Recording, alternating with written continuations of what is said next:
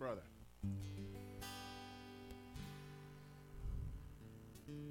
We got a new guy who's doing the overheads and the broadcast. So, no pressure back there.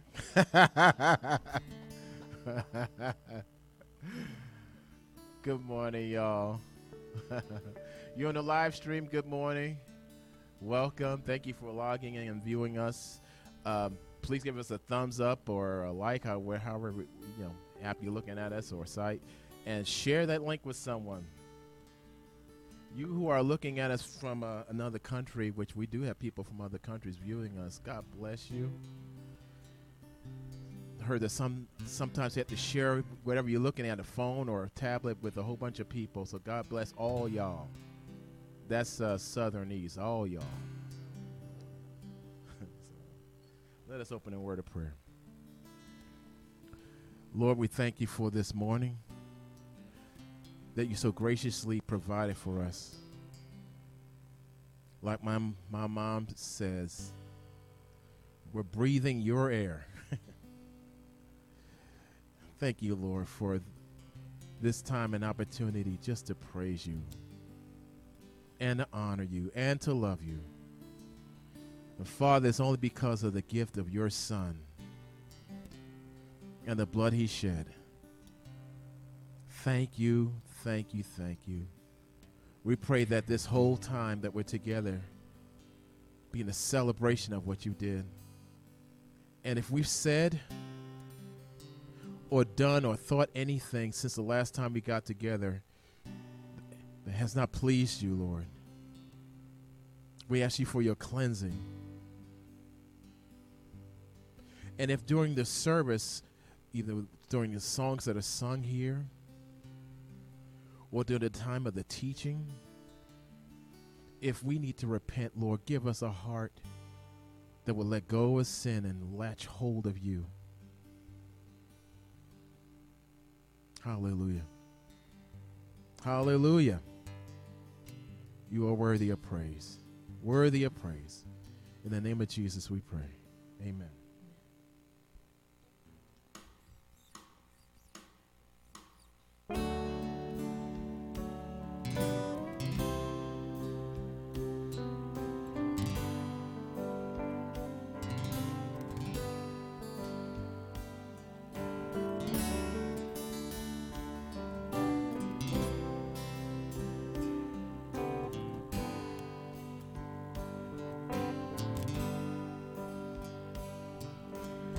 I just want to speak the name of Jesus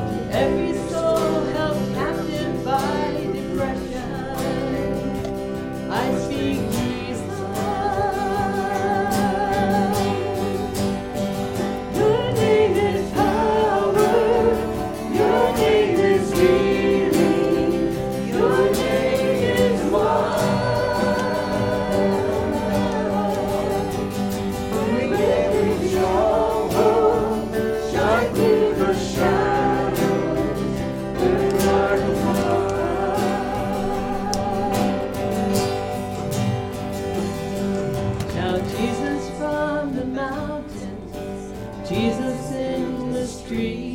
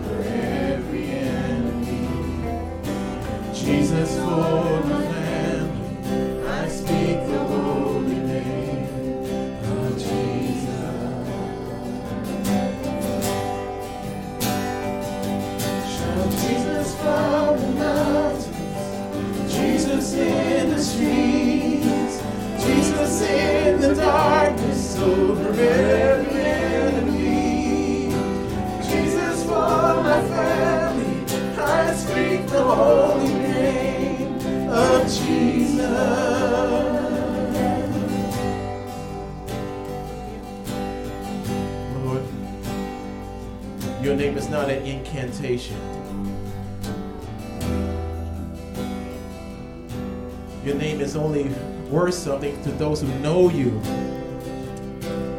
who have faith in you, a relationship with you. And that's when we can speak to darkness and they will flee. That's right. Amen. Demons will tremble at your name. But there's power only when we believe in it. So, Father, we, we call upon the name of Jesus for our unsafe family members.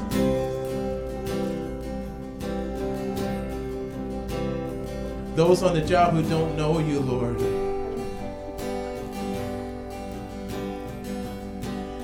Wayward children, Lord, who are wandered far away from you, Lord. sickness, oh God. There's some in our body, in our families, and just and some of us are dealing with ailments. We speak the name of Jesus over these things. Hallelujah in the name of Jesus, Lord. We want your will to be done. In the name of Jesus, we want relief. In the name of Jesus, we want to see your hand move in miraculous ways so that all the praise and glory would go right back to you, Lord. All the praise and glory go right back to the name that is above every name. Shout Jesus from the mountain. Jesus in the streets, Jesus in the darkness over every enemy. Jesus for my family, I speak the holy name of Jesus. Your name.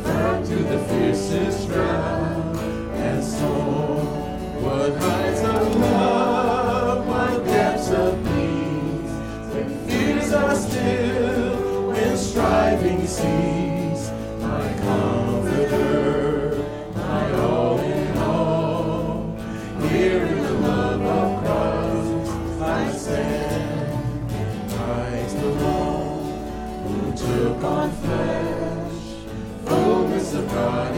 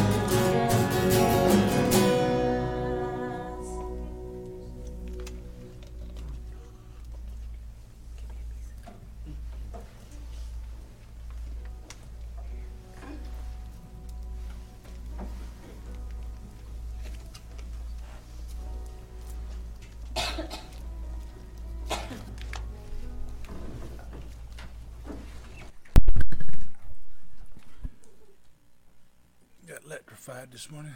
Good morning. Yeah, different kind, but still the power. uh, could we all stand in the presence of a holy God, please?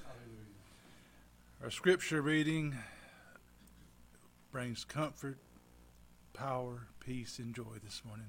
First Thessalonians chapter 4, verse 16 through 18 reads like this For the Lord himself will descend from heaven with a shout, with the voice of an archangel, with the trumpet of God, and the dead in Christ shall rise first. Then we which are alive and remain shall be caught up together with them to meet the Lord in the air, and thus shall we always be with the Lord. Therefore, comfort one another with these words. Amen, thank you very much. May dismiss our children, please.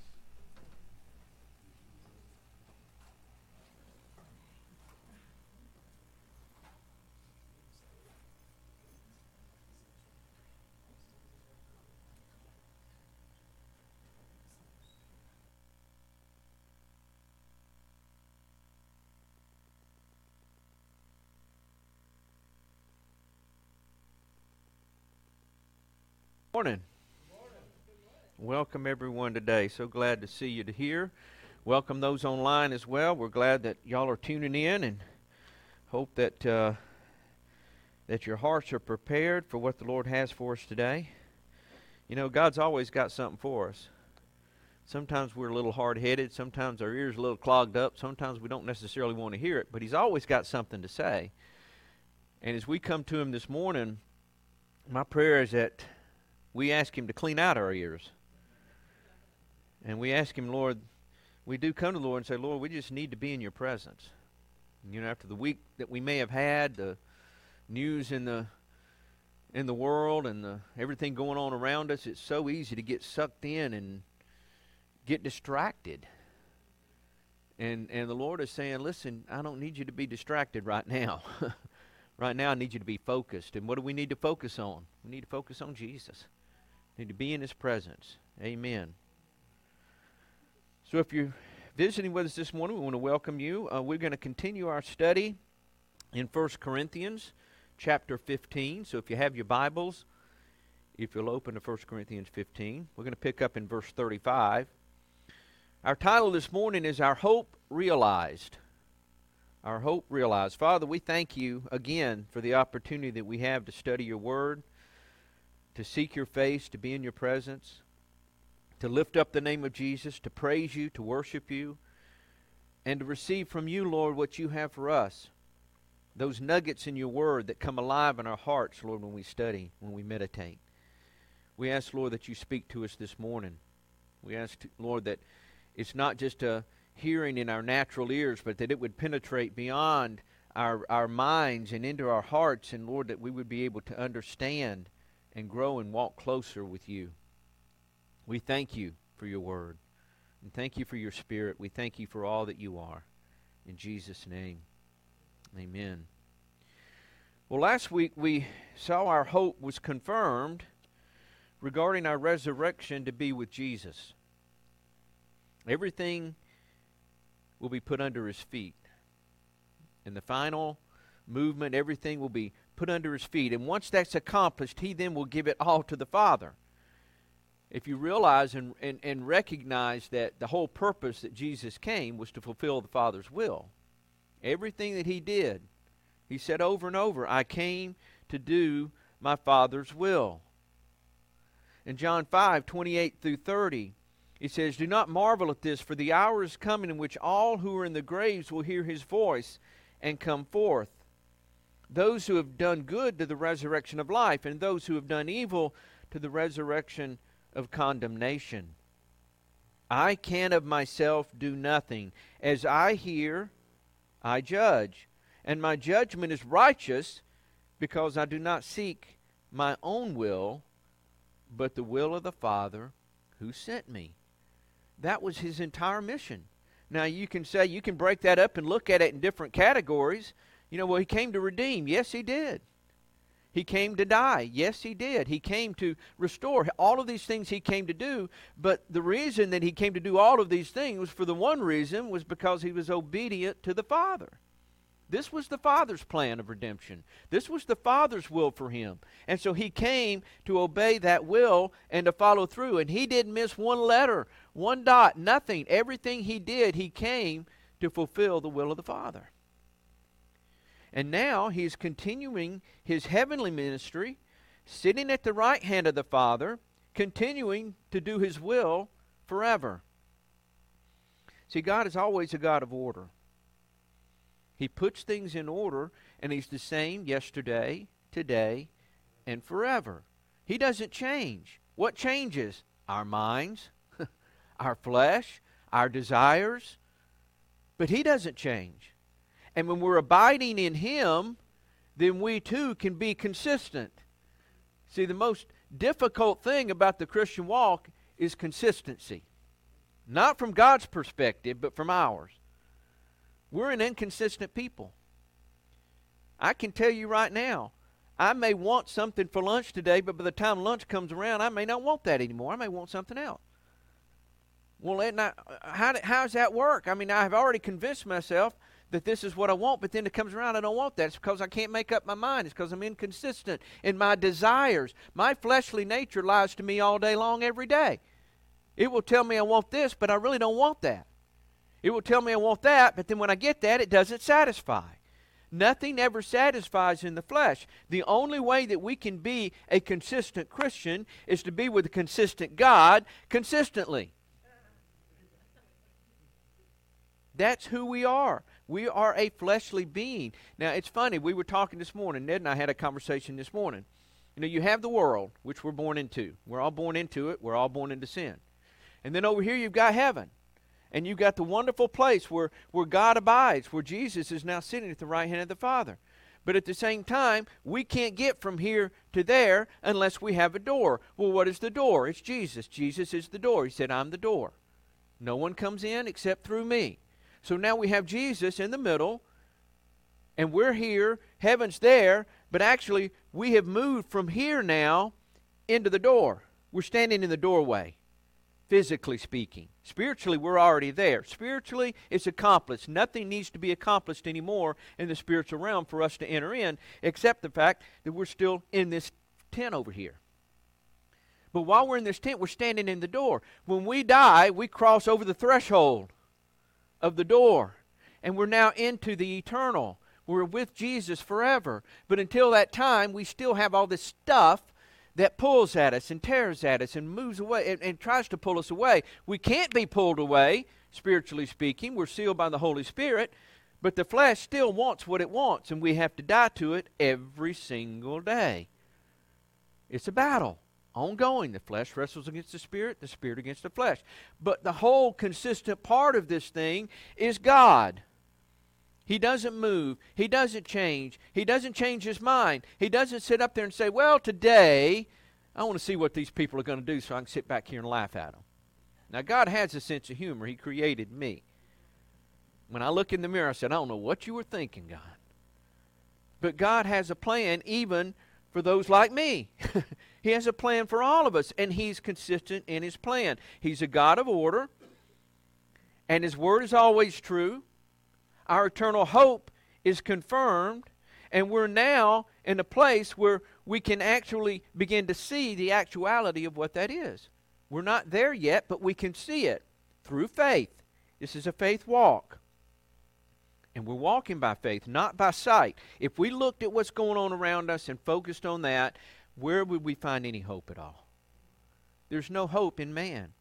There's no hope in government. There's no hope in, in it fixing itself. We can't fix ourselves. How can we expect anybody around us to fix the problems around us? Only Jesus can make change in our circumstance, but He doesn't always choose to do so, does He? Sometimes the circumstances get dark. And sometimes we're walking in these dark places like, God, I thought you were the same. He said, I am. I'm still the same. And here's the difference I'm walking with you in this circumstance. I am carrying through you, you through this circumstance. I am going to make this circumstance not be of value, of concern, or of anything to you because the circumstance doesn't make who you are. I make who you are. In the relationship with me, you can go through anything. I can do all things through Christ who strengthens me. Now, I don't take that verse out of context. Many do. When they want something from God, I can do all things to get what I want. No, that's not what that passage is referring to. And if you go into context and look at it, everything prior to that was trouble, difficulties, hardships. But I can do all things through Christ who strengthens me, meaning I can go through these things and not let these things dictate who I am, not let them pull me down, because God is consistent in all that He is. Now, again, right now we're walking in faith. We're not able to see the fullness of our eternal position, but by faith we know it's there. And because of Jesus, it's already accomplished. That's the wonderful thing. And eternal hope means that we're, we're hoping for things not yet seen, but it's already accomplished because of Jesus. We just have to wait it out. But think about this for a minute. I know it can be difficult. I know this world is hard. I know circumstances are hard. But think about this for just a minute. The minor temporary time that we spend here, because this is the only period that we're going to be under time, by the way. See, God is outside of time. We're bound by it, He's not. This 70, 80, 90 years, 100, if you live that long, is a very, you can't even measure that on the scale of eternity. So what we're going through now does not even weigh in to what we're going to see and who we are in the eternal aspect of Jesus. We're going to have to wait to see that fullness with these eyes and with these bodies until we see him face to face. 1 Corinthians 13, 11 through 12 says, When I was a child, I spoke as a child. I understood as a child. I thought as a child. But when I became a man, I put away childish things. For now we see in a mirror dimly, but then face to face. Now I know in part, but then I shall know just as I also am known. That's, that's huge. We're going to know then how he knows now. He knows us now how we will see ourselves then because he's outside of time. He's outside of the realm of this fleshly nature that we have. And so he can see the fullness of the picture. We only see in part. Now, we can sit here all day and say, Oh, I long for that. Lord Jesus, come quickly. And we should be praying for the Lord to come quickly. I mean, it's part of Scripture says, Lord, come quickly. Even so, come quickly. However, we have to be careful that we get so wrapped up in the desire be, to be with Him eternally that we miss our purpose here on earth today. Yes, we desire to be with Him. Paul himself said, Listen, I'm torn. I desire to go home and be with Jesus. That's where I want to be. However, I also want to be here with you because I have a purpose. What shall it be? I mean, Paul's like like he could make a snap. Okay, I'm going to be in heaven or be here. I don't know the way it was worded. It was kind of interesting. But Paul was saying, listen, I long to be in my eternal home, to be fully clothed in what I know is coming. But that's not where I'm called to be yet. Therefore, I will remain for your sake. How many of us think about it in that context? That you are not here for you, you're here for somebody else. I I often think about this, I mention it many times here from in, in the church. It's like God doesn't save us and then take us home. Now there are some He does. I mean that's in His perfect will how the timing of that works. But but but ultimately, when you come to meet Jesus, the easy thing would be, okay, Lord, now I've met my Savior. Bring me home. I don't want to be here anymore. I don't want to be in this world anymore. But God says, No, that's not my plan for you. I save you so that you can be a light to others. So ultimately, when we become believers, we're not here for ourselves any longer. We are now died to ourselves. We're living for Jesus according to His will, like Jesus represented. He represented the Father's will. We represent the will of God. We are here for the will of God. Therefore, we're not here for ourselves. What are we doing with it? What are we doing with this time that we have here? Are we living for Jesus? Are we representing Jesus in this world? Or are we bound up into our flesh again? Are we still all about us? We talked about grumbling Christian, complaining Christians. This is what people get to be when they take their eyes off of Jesus and do not realize the purpose that He has for you while you're here. Hebrews 11:1 says, "Now faith is the substance of things hoped for, the evidence of things not seen." We have a faith knowing what's coming, but the evidence hadn't presented itself yet. But it will. In Romans 8, 23 through 25, not only that, but we also have the first fruits of the Spirit. Even we ourselves groan within ourselves, eagerly waiting for the adoption, the redemption of our body. For we were saved in this hope. But hope that is seen is not hope. For why does one still hope for what he sees?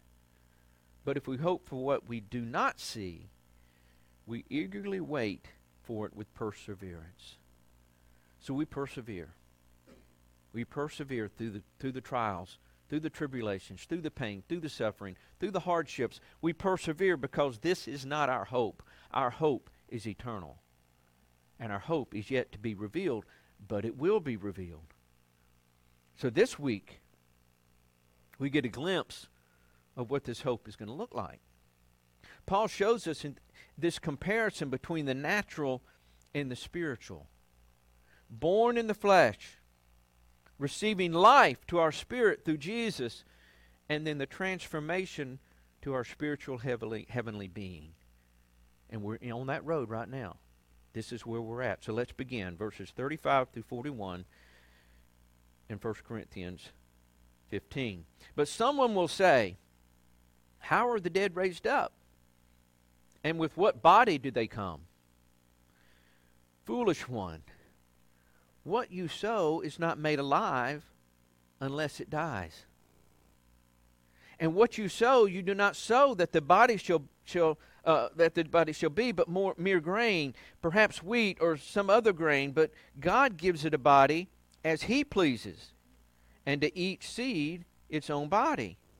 All flesh is not the same flesh, but there's one kind of flesh of men, another flesh of animals, another of fish, and another of birds.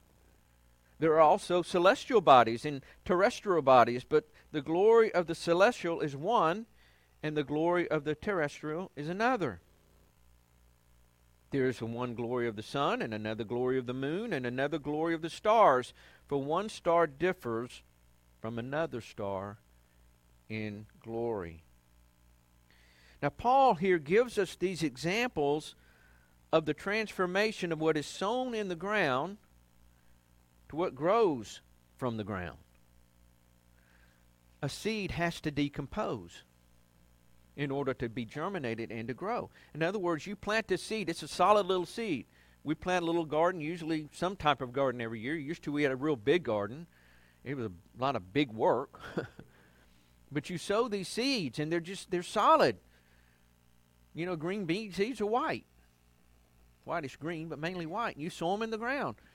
And if you were to go back and you start digging around where you sowed that seed before it comes up, you're going to start to see it's no longer white. It's kind of ugly looking. It's kind of been absorbed by the soil around it and by the moisture around it, and it's beginning to, to, to rot.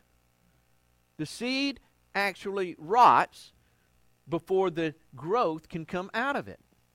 And once it's decomposing and rotting, then the seed then begins to burst open, and then what comes out of the ground is completely different than what was put into the ground. But what is put in has to die. In other words, if it doesn't die, it can't be transformed. If it doesn't die, it cannot be something else. And being born into the flesh, see, our spirit is not awakened to the spiritual until we die to that flesh. Till the Holy Spirit brings conviction to our heart and we recognize that we are sinners. You can't talk someone into Christianity. You cannot emotionally drag somebody into Christianity. Oh, you can get people to pray a prayer, and it may be a tearful prayer. But if it's not transform, transformation of the heart, understanding that they are a sinner and that they need a redeemer and that Jesus is the only way, then all of it is just a show. All of it is just a, an experience. People are seeking experiences all day long. I know Christian brothers and sisters who still want to have an experience every Sunday because they can't seem to feel what they want to feel. Don't trust your feelings. You're walking in faith, not in sight. It's not about the emotion. The emotion comes and goes. It's about the solidity of the relationship that you have because you died in Christ. And He now is living in you. You have been transformed. But until you die to yourself and recognize that what you are is never going to get to heaven because it's not acceptable, it cannot be in heaven, the flesh can't dwell there. It's a spiritual place. But until our flesh is dead, our spirit cannot be born again. But we have to be born again. That's what Jesus said. You need to be born again. It means that our spirit is awakened by the Spirit of God to reign over our fleshly nature. In order to truly live, something has to die. Something has to die. 2 Corinthians 5:17 says therefore if anyone is in Christ he is a new creation old things have passed away and behold all things have become new and Romans 8:13 says for if you live according to the flesh you will die. But if by the spirit you put to death the de- the deeds of the flesh or the deeds of the body you will live. The flesh has to die for the spirit to live. In 2 Timothy 2:11 this is a faithful saying for if we died with him we shall also live with him so the comparison here is very clear. The fleshly nature of man, it will bring eternal death. Period. But if we receive Jesus Christ in this life, then that fleshly nature can be put to death by the Spirit that's awakened in us, and the Holy Spirit that dwells within us, and the Word of God that comes alive in us, then we can put to death that which we were controlled by before, we now can have control over by the power of God, by the power of His Spirit. So, this is the comparisons that he's making here. And then he also shows us different types of bodies that God created terrestrial bodies, which is related to earthly inhabitants. Then the celestial, which is the heavenly bodies, the sun, the moon, and the stars. And all of these have their own God given glory. Now, let me make a very strong point here. They, the glory of the creation of God never exceeds the glory of God Himself. I love nature. I love hiking. Used to. now it's more painful than fun. But I love being out there. I love being out walking. I love running. I love being outside. I love to see the creation of God. When I go into the woods, I love to see the trees and see all the stuff going on and see wildlife. All of this stuff I love to do. But I never look at that and say, wow, I want to worship this. I want to worship that tree. Why? It's a tree. It's used to be cut down and made build something out of, make paper, make whatever. I don't worship the tree. And you can plant another tree, by the way. For those who believe that you got to hug a tree, let's understand that hugging a tree ain't going to save anything. God gave us all these things of this earth to use, but it's to be replenished. But the point I'm making here is we never come to the place where we look at God's creation and say, Oh, I want to bow down to this creation. Listen, the most beautiful things of this world are decaying. They're dying. They can't sustain themselves. Nothing of God's creation can sustain itself. God Himself sustains it until it's time for it to go. Even those great red, redwoods out in, in Northern California. I mean, I have not seen them. We wanted to see them when we went out to California. We didn't get that far north. We made it to John Muir Woods. Those were some big trees. But didn't even compare to the to the great redwoods. All of those things are are marvelous things. You're like, wow. I mean, we have one of the seven wonders of the world, Stone Mountain, right down here. I don't get to go see it very often anymore. Stone Mountain, amazing rock. That's all it is, is a rock. I don't worship the rock except the rock of Jesus Christ. He's the rock that we worship. But all of these things have their own glory in God's creation. They're all different from one another, they're not the same.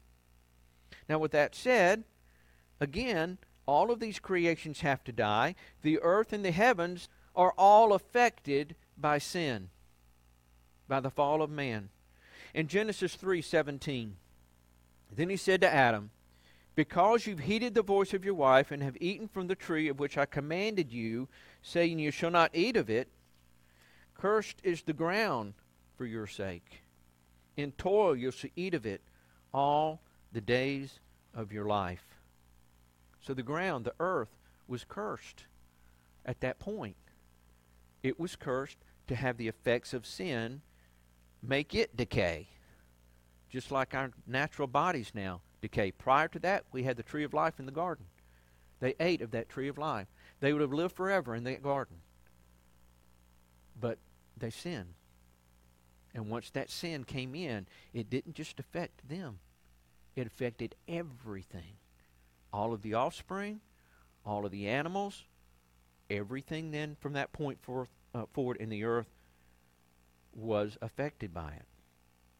Romans 8 20 through 22 says, For the creation was subjected to futility, not willingly, but because of him who subjected it in hope, because the creation itself also will be delivered from the bondage of corruption into the glorious liberty of the children of God. For we know that the whole creation groans and labors with birth pains together until now. The whole earth is under stress.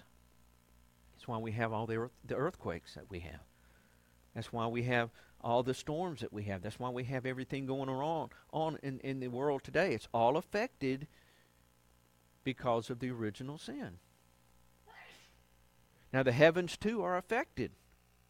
In Mark 13, 24 through 26, it says, But in those days after the tribulation, the sun will be darkened, and the moon will not give its light. The stars of heaven will fall, and the powers in the heavens will be shaken. And in Revelation 8:12, then the fourth angel sounded, and a third of the sun was struck, a third of the moon, and a third of the stars, so that a third of them were darkened, a third of the day did not shine, and likewise the night. And then we see Revelation 21 1. It says, Now I saw a new heaven and a new earth, for the first heaven and the first earth had passed away.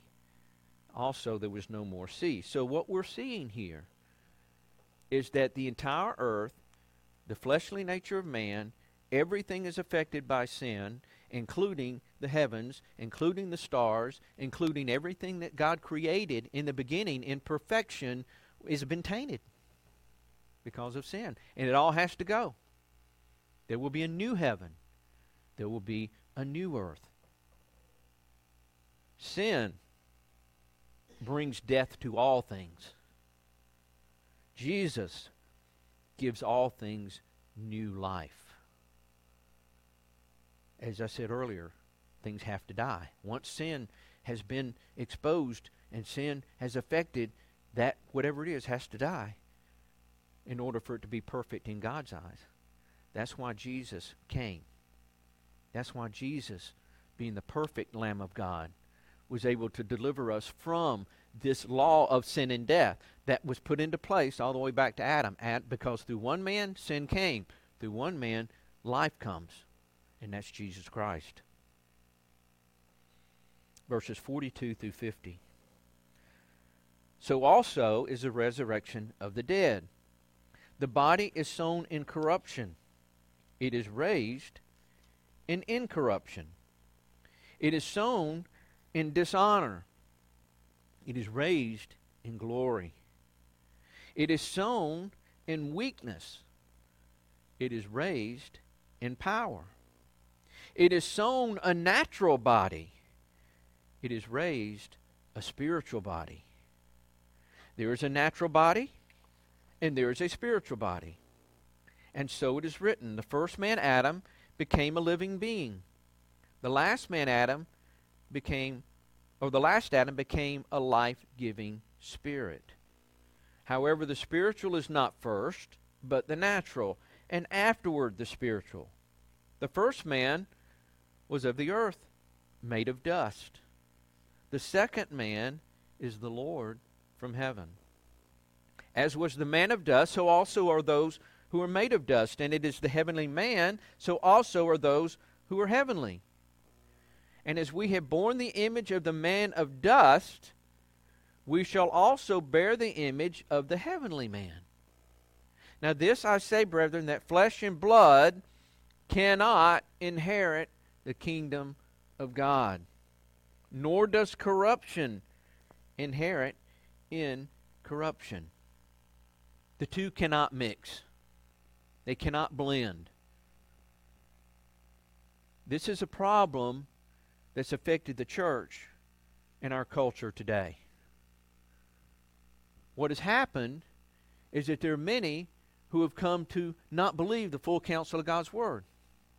There are some today who have come to believe that it's all about here and now, that we're supposed to be blessed on every turn, that we're supposed to get everything we can from God today, that this is all me, me, me, bless me, bless me, bless me. We have all this going on around us, and they've taken their eyes off the fact that this is a temporary place that we're supposed to be dying to, not trying to find everything we can get out of it, but laying ourselves, laying our lives at the feet of Jesus. And then once we do that, then we're actually walking in faith for the eternal to come. But we are being changed, no longer seeking the things of this world. But when it's not taught that way, when it's taught that no, get all you can get now, God wants you to have it, go get it, then your focus is off of Jesus. It's off of our eternal hope. It's on a false hope. And what happens when your world collapses around you, and this is the life and this is the faith that you're walking in? You have nothing to stand on. There have been a many, many, many disillusioned Christians. They've come to know the Lord. They've gone under false doctrine. Then when trouble comes, wait a minute, this isn't supposed to happen. I'm supposed to have a good life, an easy life, a happy life. That's what the Christianity is, right? I'm not supposed to be affected by sin anymore. No, we still live in a sinful world. Because you live in a sinful world, you're still going to be affected, and consequences of other sins as well as your own, it's going to affect you. Consequences do not change. The eternal takes us away from those consequences, but we still have to walk through these things in this world because we're corrupt. And the corruption can never be made uncorrupt except through Jesus Christ. So no matter what we do, no matter what we go, and even if you come to this place where you start saying, well, God is love. And if God is love, He's really not going to bring judgment. I mean, God, a God of love wouldn't do that. They disregard Scripture. And they want to take the one attribute of God and make Him or make Him what they want Him to be with this one attribute. He's all love. Therefore, I can do whatever I want to do because He loves me and I'm going to be redeemed. And that's okay then. It doesn't matter if I steal or or go and do whatever I want to do, and you know, it, it just doesn't matter anymore because God is love. No, that's not how it works. So you can't take one attribute of God and make him who you want him to be out of that one attribute. You got the other extreme of that. Oh, God's an angry ogre. He's all of judgment. He, he didn't care about anybody. He's just going to squash you like a bug. There are people that look at God that way. They see God as one just waiting to drop the piano on their head. That's how they vision. I can't go outside today because I'm going to die. Well, if it's your time, it's your time. But go on outside and let get it over with. If it's your time, live your life in accordance to what God's got for you. Take your last breath in joy, not in fear and anxiety and, and, and struggling over the fact of who God is or isn't. God is very clear who He is. He's well beyond, you can't describe Him with love. He is love. That's a part of who He is but he's also a God of justice. He's a God of sovereignty. He's a God of mercy. He's a God of all these things. And if we want to take God and make him one thing, then we've misrepresented God. Listen, what you need to come to the place and say, God, you're God and I'm not. Therefore, I surrender my will to yours, and whatever happens, I want to bless your name. If I take my last breath today, I want it to be praising your name. If I have another day, then I'll wake up to that day tomorrow. I'm not going to worry about tomorrow. Tomorrow takes care of itself.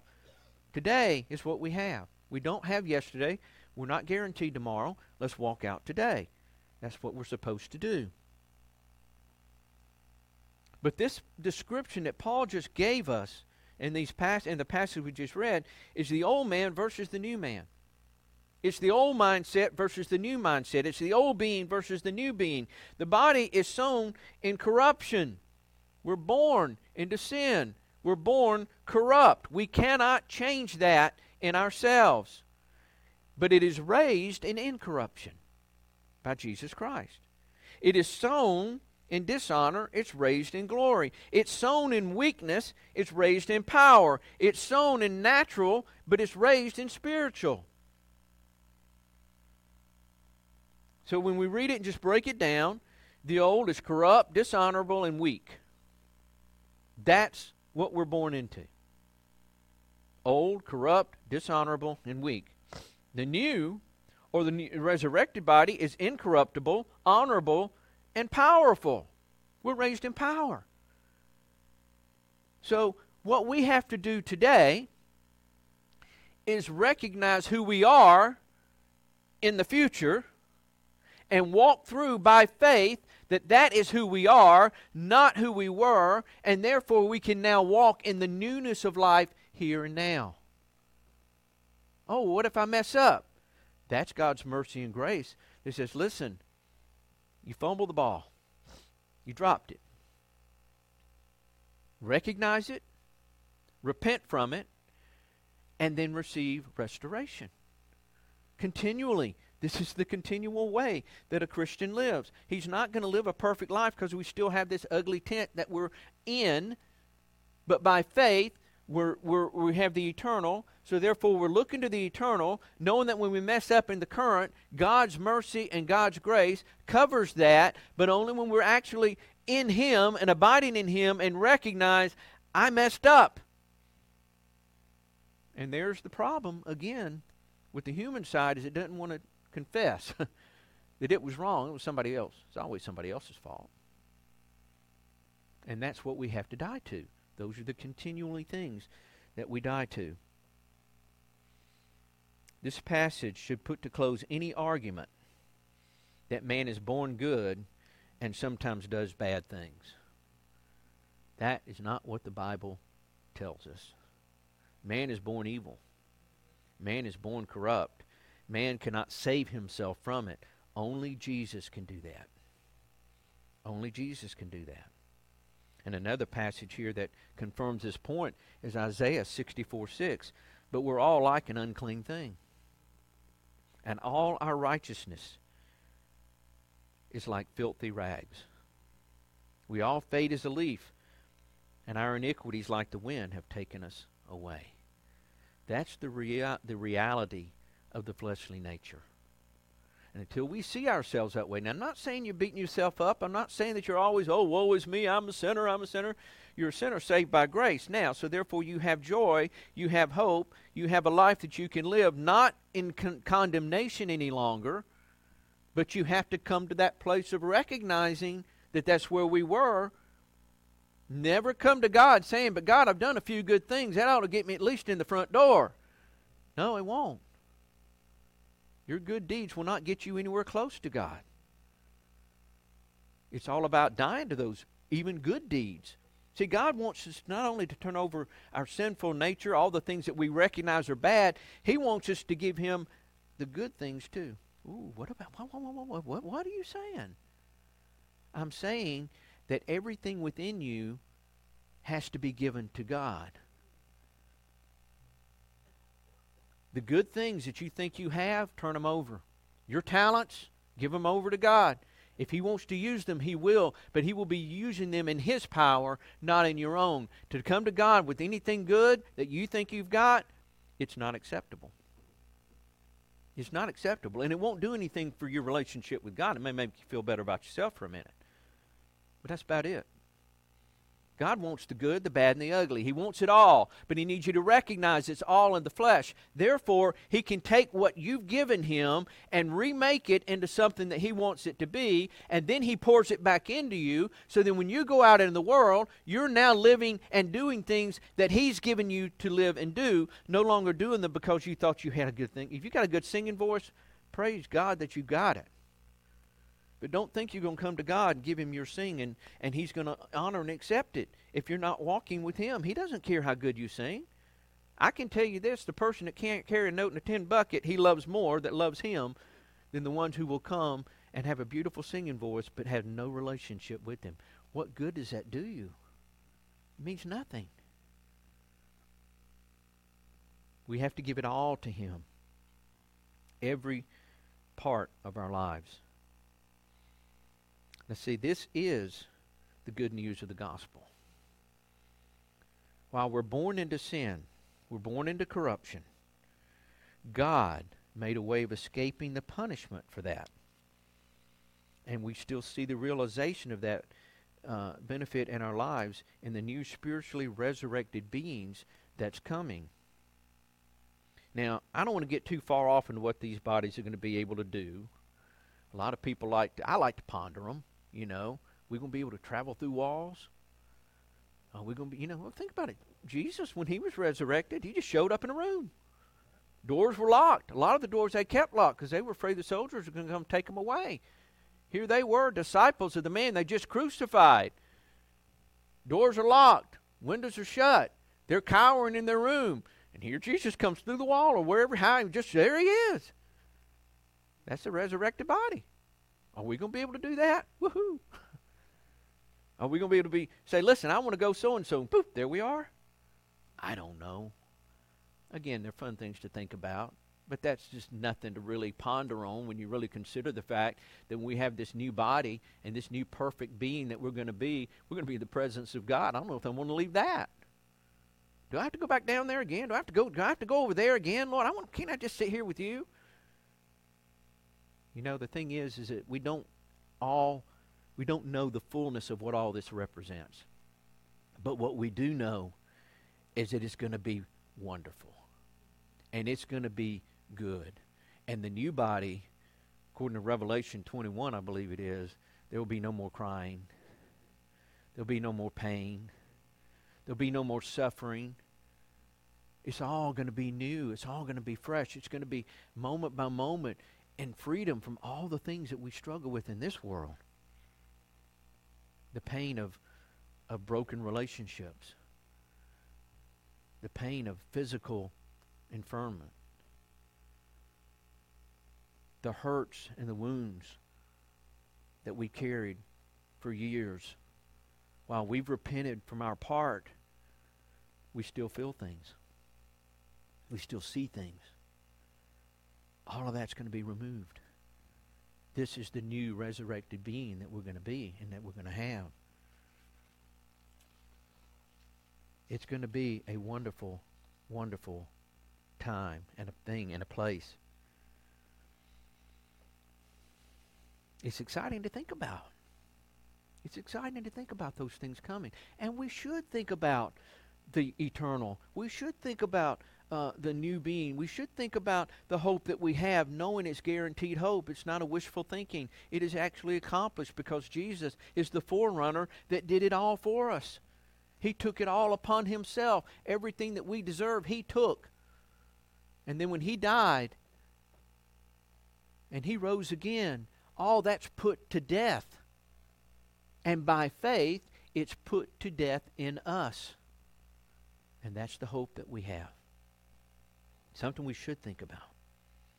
And he goes on in verses 51 through 58. He says, Behold, I tell you a mystery. We shall not all sleep, but we shall all be changed. In a moment, in the twinkling of an eye, at the last trumpet, for the trumpet will sound, and the dead will be raised incorruptible, and we shall be changed.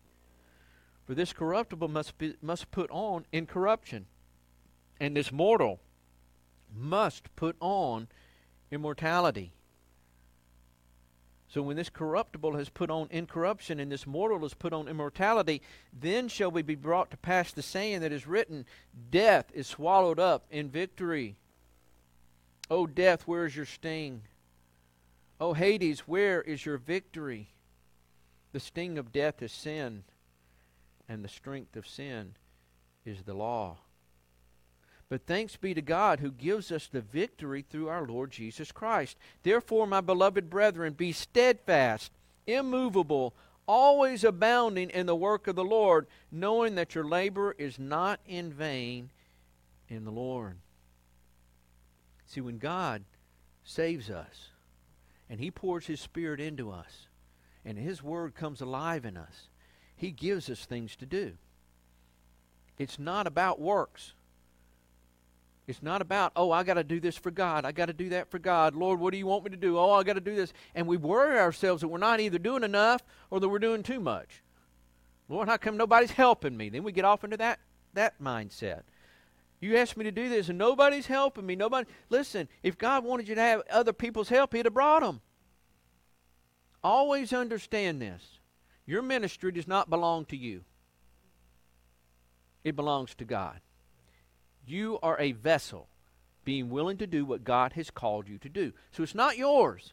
So therefore, when God gives you a vision, when God gives you something to do and you get all excited about it, don't always expect everybody else to be on the same page with you. They may not be as excited about it. Maybe God's gotten them excited about something else. Because if you start looking at it like, well, if God told me this and He's bound to have told everybody else, so everybody else is going to, come on, let's go. And all of a sudden you feel like you're standing out there all by yourself. Where's my help? Where does your help come from? It comes from the Lord. It doesn't come from man. God will provide those men and women around you to supply the need that needs to be met. But it's God doing it. So therefore, ministry does not belong to us. It belongs to God. Everything belongs to Him. So all of these things are, are, are, we're looking at now. We've got to we've got to learn that we're going to be putting off these mindsets that bring us down and stay in place in the relationship, abiding in Him. So we're looking for that incorruptible to come, because we are corrupt. But the but the corrupt must put on incorruption. The mortal must put on immortality. These are all things that we as believers, the closer we are to Jesus, the more we can realize it today in our lives. See, we have a hope today. Paul talked about this earlier in our message. You know, if that's all we had, is just for, for today, then what pitiable people are we? but our hope goes well beyond the moment, it goes into the eternity. And so you have to be careful. Again, keep the balance. Yeah, I'm living here, I'm living today, but this is not who I am. I am already incorruptible in the spirit realm. Therefore, I need to submit myself unto Him today so that I can walk it out this moment and subject to Him, being under Him, being uh, you know controlled, and all my flesh is controlled by the Spirit of God because I choose to allow it be that way. I need to turn it over. I can't carry it myself. I can't fix anything today. We've got to give it all over. We cannot take today and, and, and, and, walk it out as though I can do this. And yeah, I can do all things through Christ who strengthens me, but only the things that God tells me to do in the realm of ministry fall under that category. Otherwise, oh, I can do all things. Well, next thing you know, you're doing things God didn't call you to do, and you find your face down in the mud under spiritual attack under hardships. Many times, those things come because we're outside of the will of God. So, how do I know God's will? What do I do? Well, the Word says, submit yourself unto Him. The Word says, walk out your relationship with Him, put yourself in that place of humility rather than pride, and allowing Him to show you what His will for your life is. First, His will is to be in a relationship with Him. That's His will for your life, period. Everything else falls separate. His will for your life comes through the relationship with Him, not through anything else. And so we have to, again, this is part of putting on the incorruption, is recognizing that anytime I make a decision in my flesh, it's probably going to be a bad one, or will be a bad one Therefore, if I make a decision, Lord, I want to pray over this decision. I want to be seeking you for this. Now, does that mean that we get it all right all the time? No. Sometimes God allows us to make the mistake so we can come back to Him and say, What did I do wrong? And He said, Well, you were listening to me up to this point right here. And then you took off like a like a bandit, running, waving a banner, and I didn't tell you to go, and I'm standing here saying, Come back. You're ahead of me. Or catch up, you're behind me. But all of these things, all of these things that we're looking at this morning, the corruption, the in, you know, the um, the mor- immortality, all of these things, we, we're looking at who we are versus who we are living out right now, and we have to keep that in mind and keep that in focus. Jesus has already defeated death when he rose again. But it will be completely put under his feet. We read in Revelation when that time comes, it will be cast into the lake of fire. Hades will be cast into the lake of fire. They're going to dwell where the where the Antichrist will dwell for eternity, where Satan himself is going to dwell. All of these things will be cast into the lake of fire, completely, completely done with. But for us today, our hope is in Jesus Christ, the one who's already accomplished all of this. Our hope is in him, and he will carry us through today. Listen, if he is already telling us what's going to happen to Satan, he's given us, Satan knows his own fate, by the way. That's why he's trying to take down as many people as he can before it gets there. Satan already knows what's going to happen to him. He can read. He knows the Word of God. His demons know the Word of God, and they, they know about Jesus. What does it say? Even the demons believe and tremble. So, as believers, we have to believe not just about God, but we have to know who God is and have that relationship so that all of these things that we're reading this morning is going to be accomplished in fullness. But until then, we can live it out as though it's already accomplished. We can live out today in hope. We can live out today in righteousness. We can live out today uh, incorruptible. Not that our flesh is not going to try to stir up, but the fact that we now have power within us that we need to tap into, and that power is the power of the Holy Spirit. We need to tap into that power and allow Him to do the work through us when we can't, well, we never can do it ourselves, but you know what I'm saying here.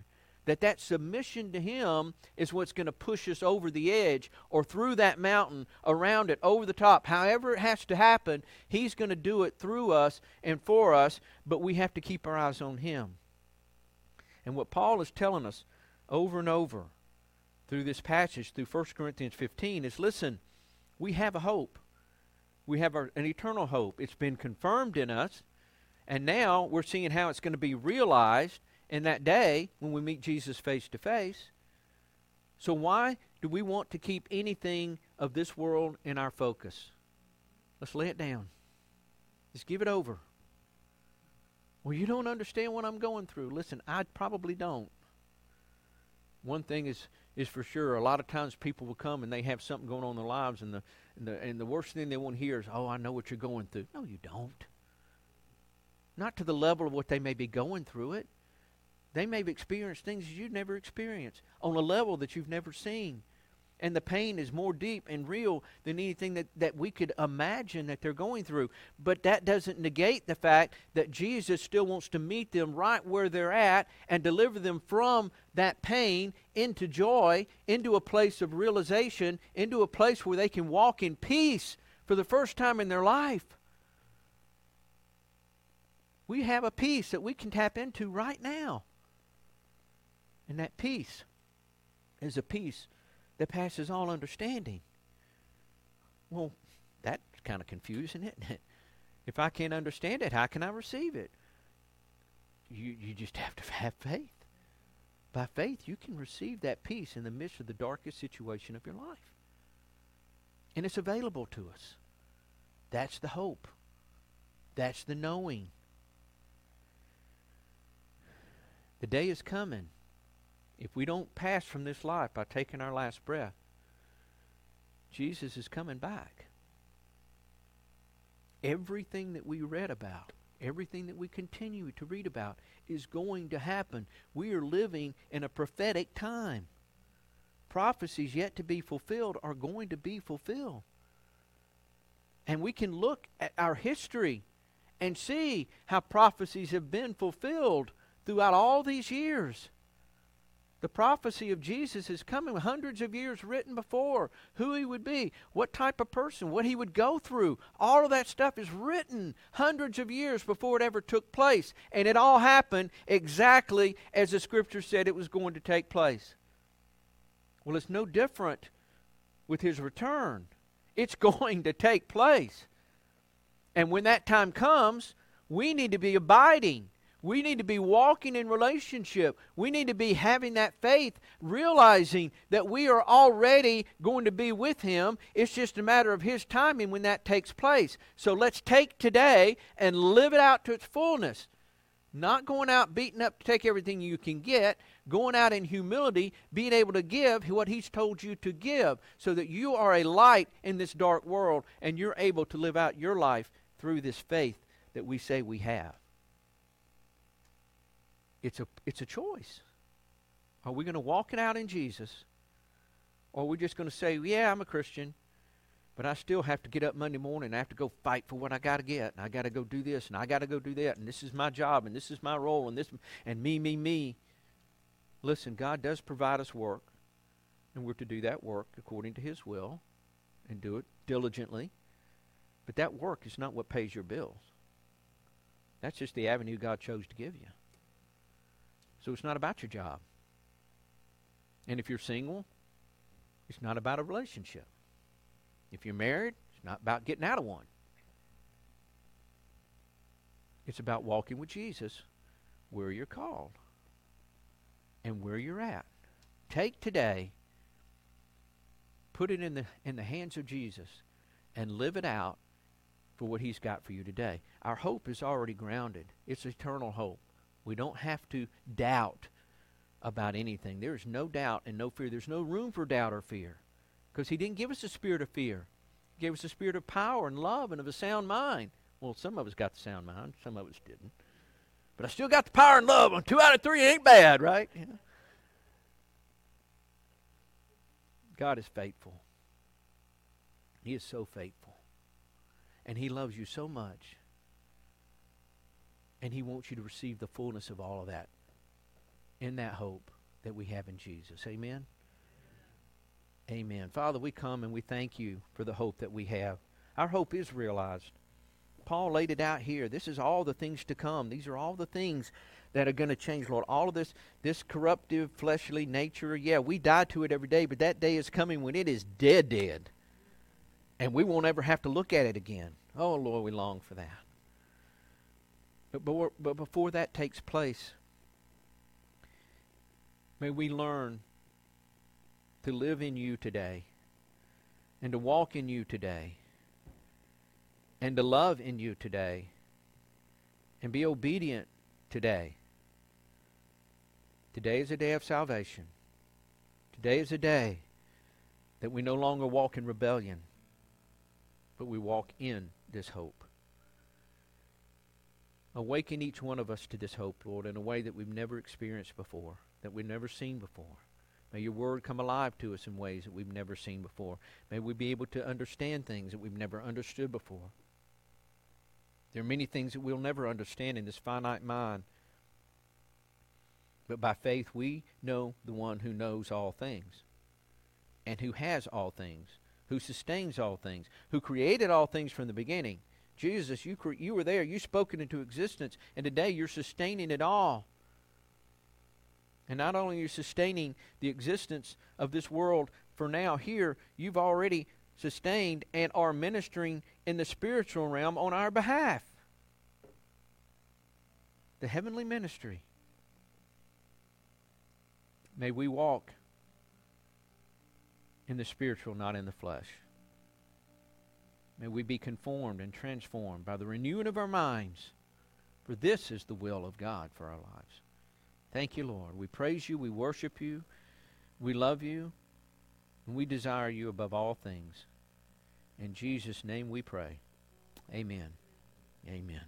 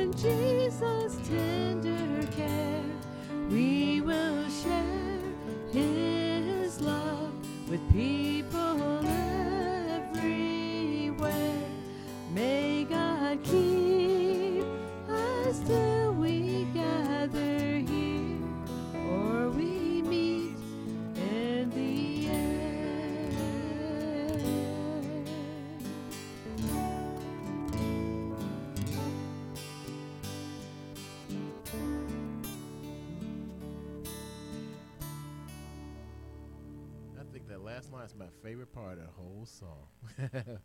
See you there or the, or the air. Have a blessed week.